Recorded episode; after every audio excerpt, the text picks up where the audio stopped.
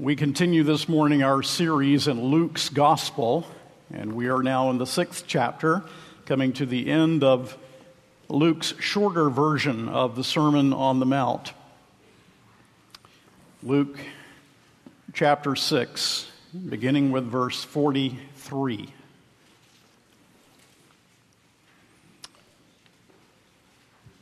You will remember last time that the Lord Jesus instructed his disciples about this issue of judgmentalness.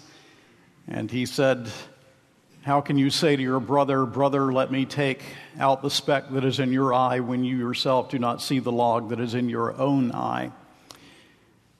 Now we come to verse 43. Will you pray with me? Our Father, we are so grateful for your word, and we thank you for freeing us from current prejudices in culture and in churches that would deny your word, and for opening our intellect and wills to the freedom of submission to your divine authority in your holy word, the Bible. And so now we turn to this word and we pray that as your people we would, we would submit ourselves completely to your authority and that the Holy Spirit would enable us to live out of the fullness of what we hear and learn from this text this morning, and that we would see Jesus on this and every page of Holy Scripture. But we also pray for those who may be among us today who are strangers to grace, who do not know Christ. We know that holiness both repels and attracts, but you can use this service of worship in order to bring conviction to the hearts of that one that needs it, so that at least within his soul he says, I bow down before you. God is in this place. I need the Savior. We ask for that and pray it in the name of Jesus Christ, the head and king of his church. Amen. Will you take your copy of God's Word, standing together, Luke chapter 6, beginning with verse 43. This is the word of God. For no good tree bears bad fruit, nor again does a bad tree bear good fruit.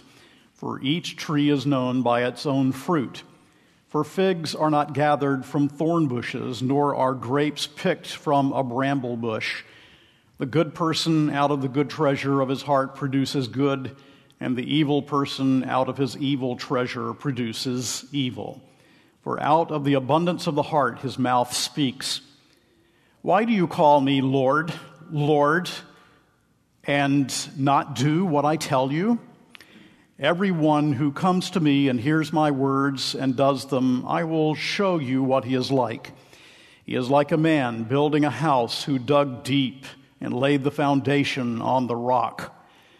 And when a flood arose, the stream broke against that house and could not shake it because it had been well built.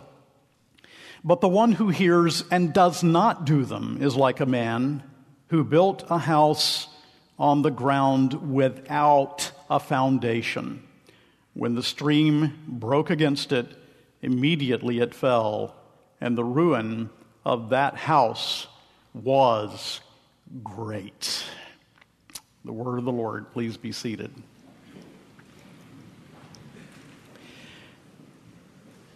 Not everyone who thinks that he will be saved will be saved. Not all profession of salvation is possession of salvation. You can fool others, and you certainly may deceive yourself, but you cannot fool the judge whose eye searches the heart. The Lord Jesus, in the prior section, has said that we should remove the beam in our own eye before attempting to help someone else with his life. But sometimes the beam is so significant it keeps a lost person from seeing that he even is lost. Indeed, the scriptures teach that outside of Christ we are blind, yea, even dead in our trespasses and sins.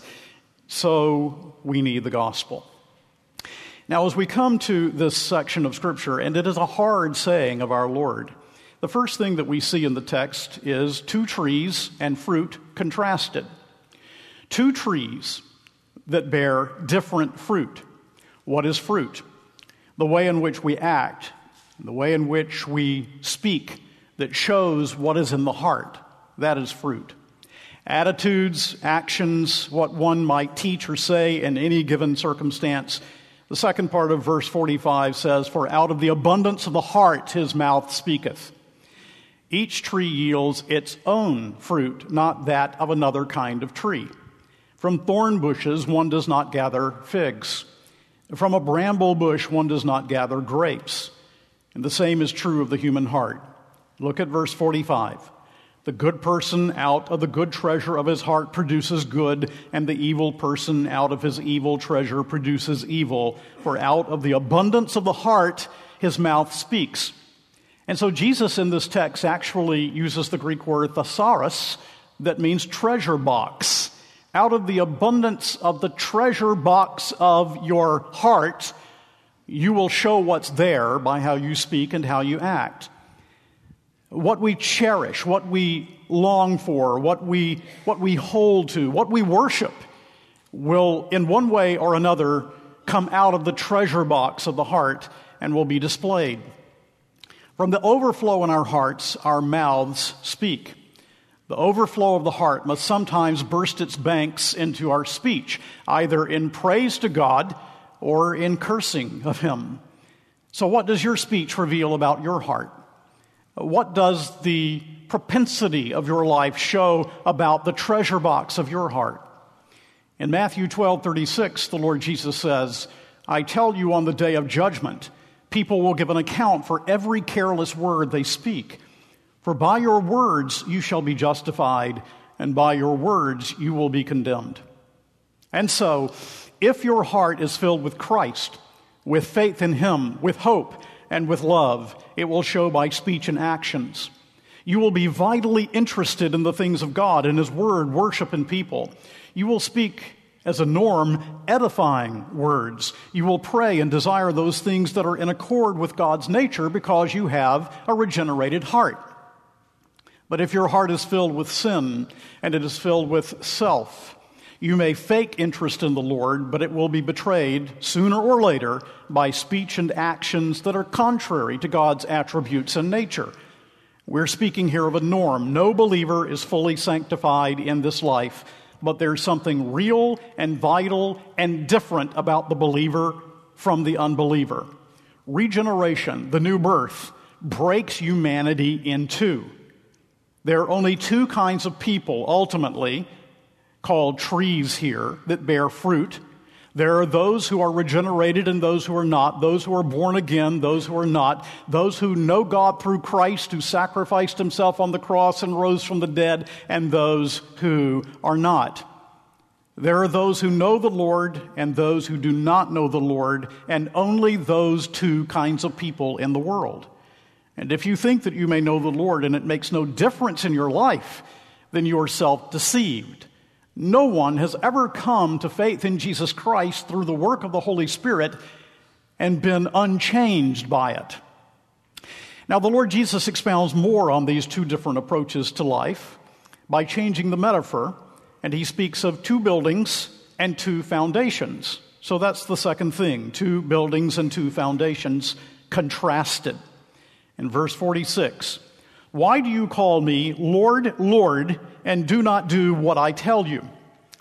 These are false disciples. You see, these would be professing Christians. These would be today people who are in the context of the church. These are the people who sing the hymns and who read the scriptures and they say, Lord, Lord. They recognize Jesus as Jehovah. They acknowledge his deity. They profess his authority over them, at least on one level. They say, Lord, Lord, but in their hearts, and the heart is the real issue, their hearts are not honest. For the believer, more and more, doing the Lord's will is the thing that matters most. The one who hears Christ's word and does it is like well, look at verses 47 and 48 again. Everyone who comes to me and hears my words and does them, I will show you what he is like. He is like a man building a house who dug deep and laid the foundation on the rock. And when a flood arose, the stream broke against the house and could not shake it because it had been well built. The first builder, then, is careful indeed. He builds his house on a plan, he builds with foresight. The rainy seasons he, know, he knows will come, and he needs a house that is well built and prepared for it. He wants to be prepared. And those who hear and obey the Lord build their houses on a deep, solid foundation.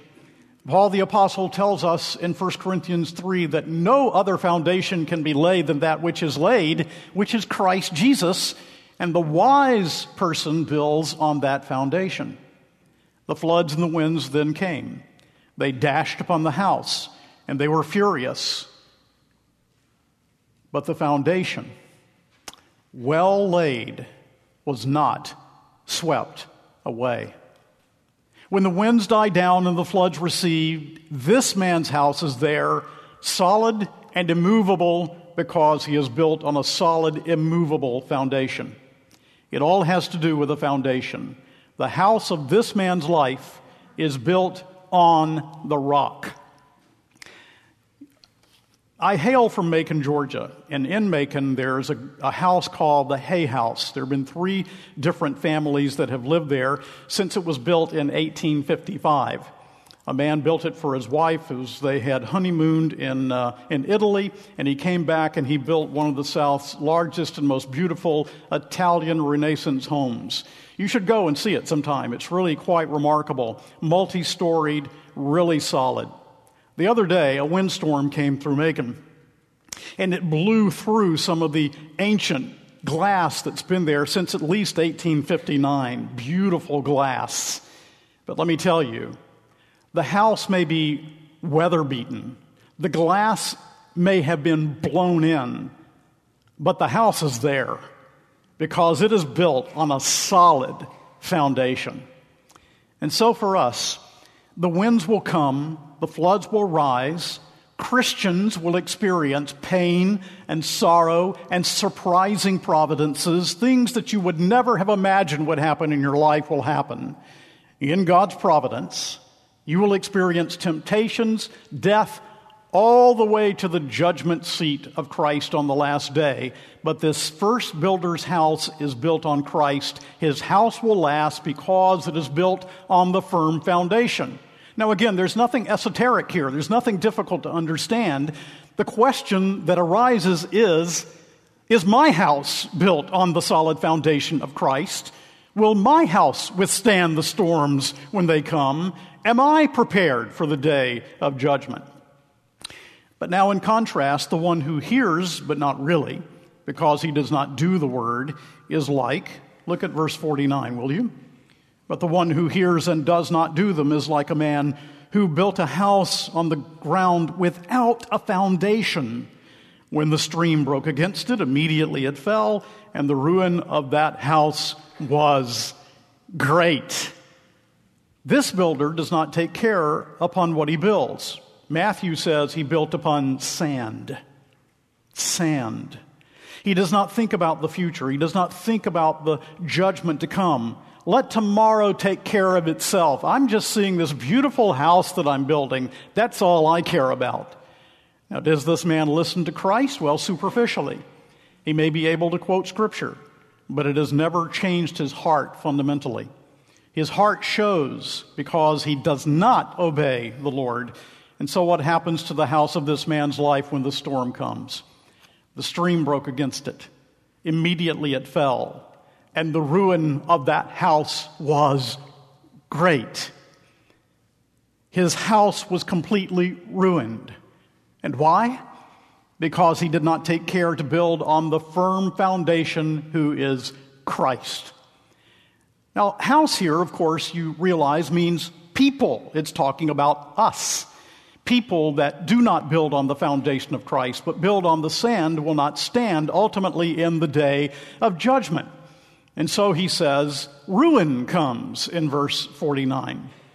The word rhegma that is used in the Greek New Testament here can mean ruin, it can mean wreck, it also can mean collapse. Collapse. Your house will collapse when the storm comes if it is not built upon the foundation who is Christ. So, does anyone here see a call to repentance for your heart? Is anyone here beginning to realize that your, your house, the house of your life, is not built to withstand the storm when it comes? Certainly not the judgment when it comes, and it will come, and you know it will come. Eternity is written on your heart. Now, no one is excluded here. There are not those that can say, well, this doesn't apply to me. Every person is a builder. No one is excluded. There are only two kinds of builders. There are only two kinds of foundations. There are those two kinds of lives, and only two. The house of everyone's life will be tested.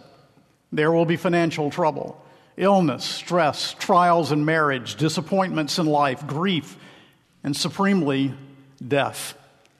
And the difference between the believer and unbeliever is not a difference in testing. It is not a difference in the kinds of trouble that comes. The believer and the unbeliever have the same sorts of tests, the same sorts of trials, the same sorts of troubles. The difference is in the outcome. There are only two possible outcomes. No one can escape the day of judgment that is coming. And so, will your hymn on that day be, On Christ, the solid rock, I stand, all other ground is sinking sand? Or will your hymn be a lament with words something like, The ruin of my house is great? Which will it be? Which leads me, thirdly, to this self deception.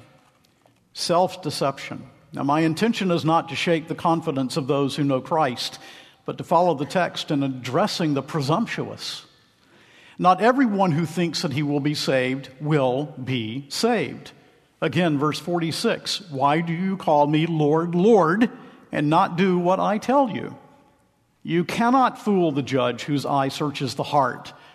The self deceived in this text here, on one level, Christ's word, but the, the heart to do God's word is just not there, showing that they do not know the Christ of the Word. Both bore fruit, both built houses, but how different the fruit and ultimately how different the houses. In what ways, then, may sinners be self deceived today? How may sinners be deceived into thinking that they are saved when indeed they are lost? Let me give you several ways. One way in which a person may be self deceived is by reliance upon intellectual assent to the truth. Now, intellectual assent to the truth is necessary. It is extraordinarily important. I think one of the great problems of the church today is that the church, by and large, is not giving enough attention to the intellectual content of the scriptures and of the gospel. But it is not sufficient to save. In James 2, and I remember my pastor saying this when I was a, when I was a young person, just as many of you young people will hear it from your pastor this morning, quoting James 2:19. You believe that God is one, you do well. Even the demons believe and shudder. Now think about it. The demons believe in the Trinity. The demons believe that Jesus is God. They believe in the incarnation. They believe that he went to a cross to save sinners. They believe he rose from the dead. They believe all of these things they are eminently orthodox, but they believe and shudder. And it's possible for you to believe all of those things and to say, I know that those things are true, and yet not know the Lord. But connected to that, another way that a person can be deceived is by basing salvation upon religious experience. I did not say that experience was unimportant, but experience can never be the foundation of your faith because emotions are very deceptive things. Faith clings to the promise of God despite changing feelings and despite the circumstances of life. But then another way in which a person can be deceived is by dependence upon zeal in the Lord's service or even the use of his gifts in the service of his church. Uh, keep your marker here and let's turn to Matthew on this. In Matthew 7, verse 21 which is this portion of the Sermon on the Mount as told in Matthew. It's a, a longer account in Matthew.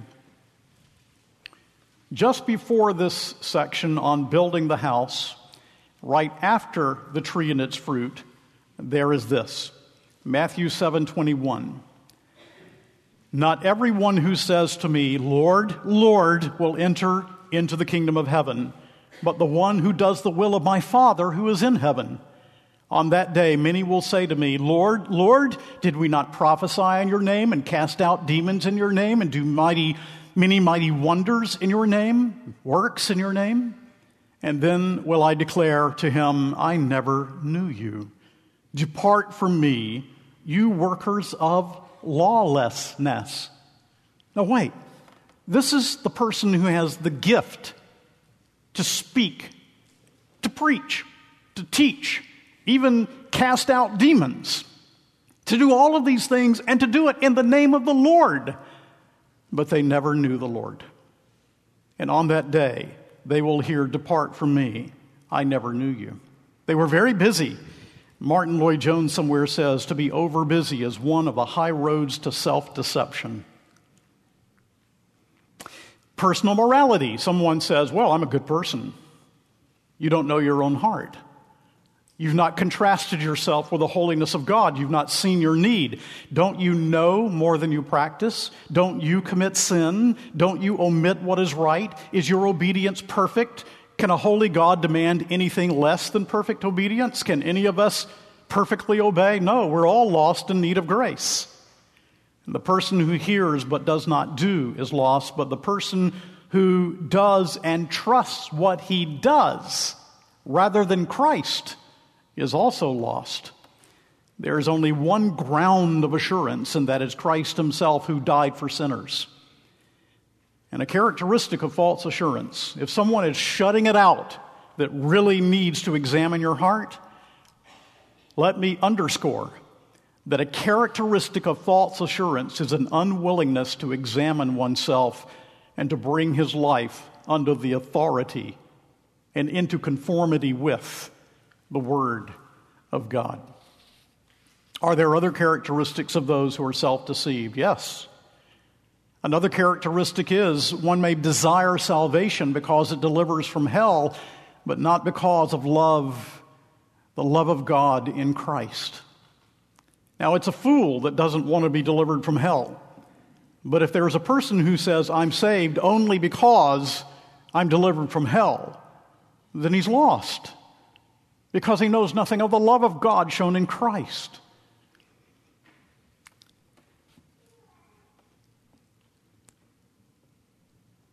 One who is deceived, and only the Spirit of God can teach this you know the old hymn, A Sinner is a Sacred Thing, the Holy Ghost has made him so? That is, the Holy Spirit only can show us our need. One who is deceived has never seen the heinous nature of sin. He has never repented. I mean, there has never been a radical break with sin. And he makes a supposed personal righteousness the basis of his acceptance rather than the righteousness of Christ because he doesn't understand that it requires a perfect righteousness imputed to his account, received by faith, in order to be accepted by God. Let me give you one other characteristic that I think perhaps in evangelical churches we need to pay a lot of attention to.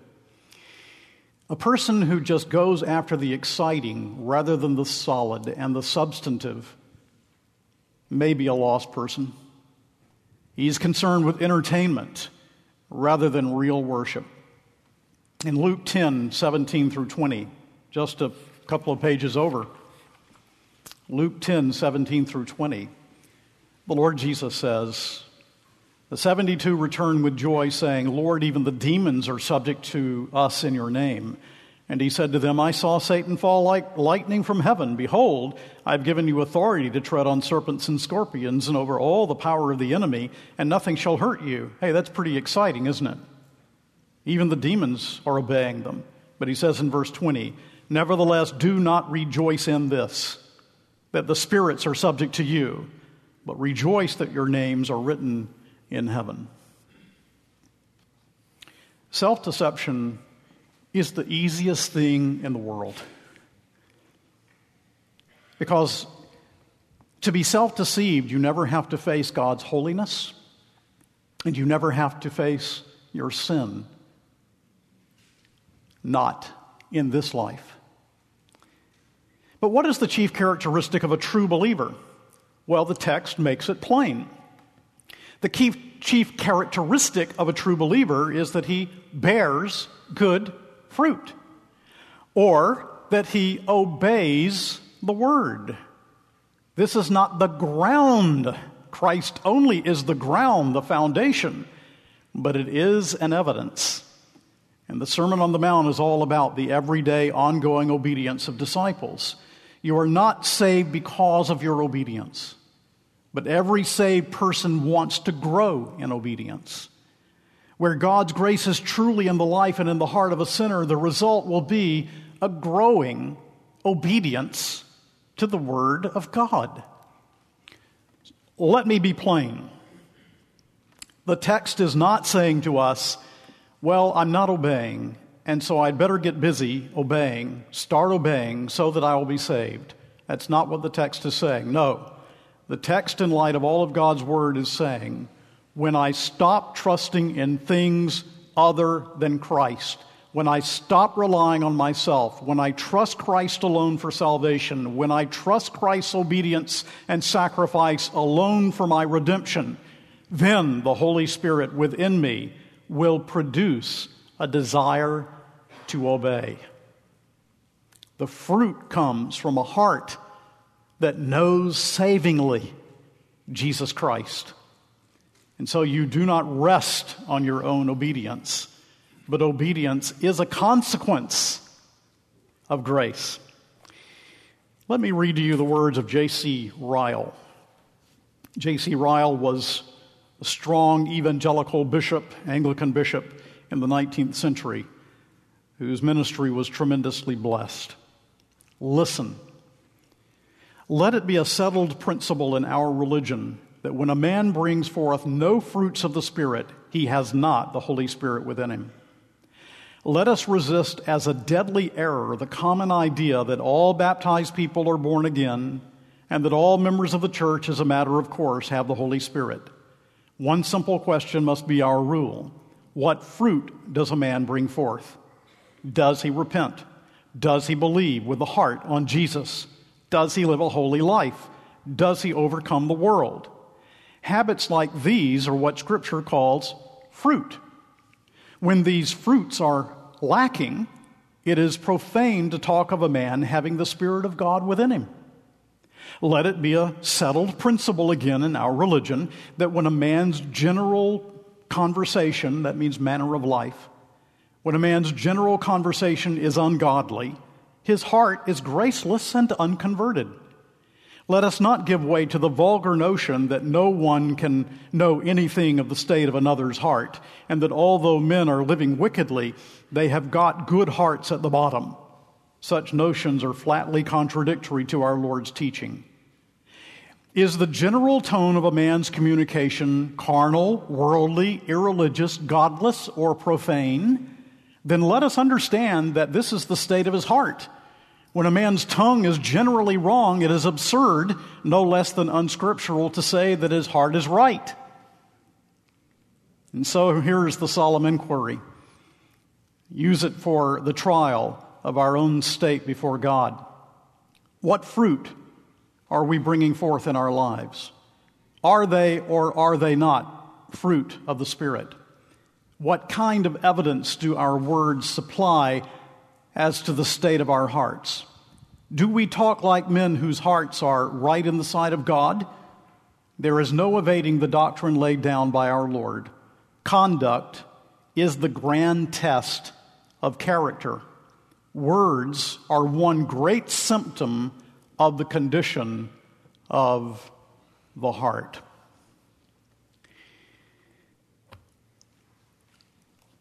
Fourth point Final point. The self deceived on the day of judgment. Verse 49 When the stream broke against the house, immediately it fell, and the ruin of that house was great. People may deceive themselves, but God will never be deceived. And Matthew 7 puts this in the context of the judgment. Right before this, he says, then I will declare to them, I never knew you. Depart from me, you workers of iniquity. So you can have all of the experiences in the world. I heard one preacher say you can sway back and forth until you're purple in the face in a worship service. You can really get into it. You can have zeal, you can have impression, you can have past experiences. You can have responded to an invitation down a church aisle. You can have status in the church, correct belief, as needful as that is. Years of service, but none of these can be the foundation of your eternal hope. Do you hear? Those things will be present to varying degrees in true believers, but they are not the foundation. And if you trust anyone or anything other than Christ alone for your salvation, you will be let down and let down hard. The ruin of your house will be great. And so we sing, Jesus, thy blood and righteousness, my beauty are my glorious dress. Or we seeing My hope is built on nothing less than Jesus' blood and righteousness.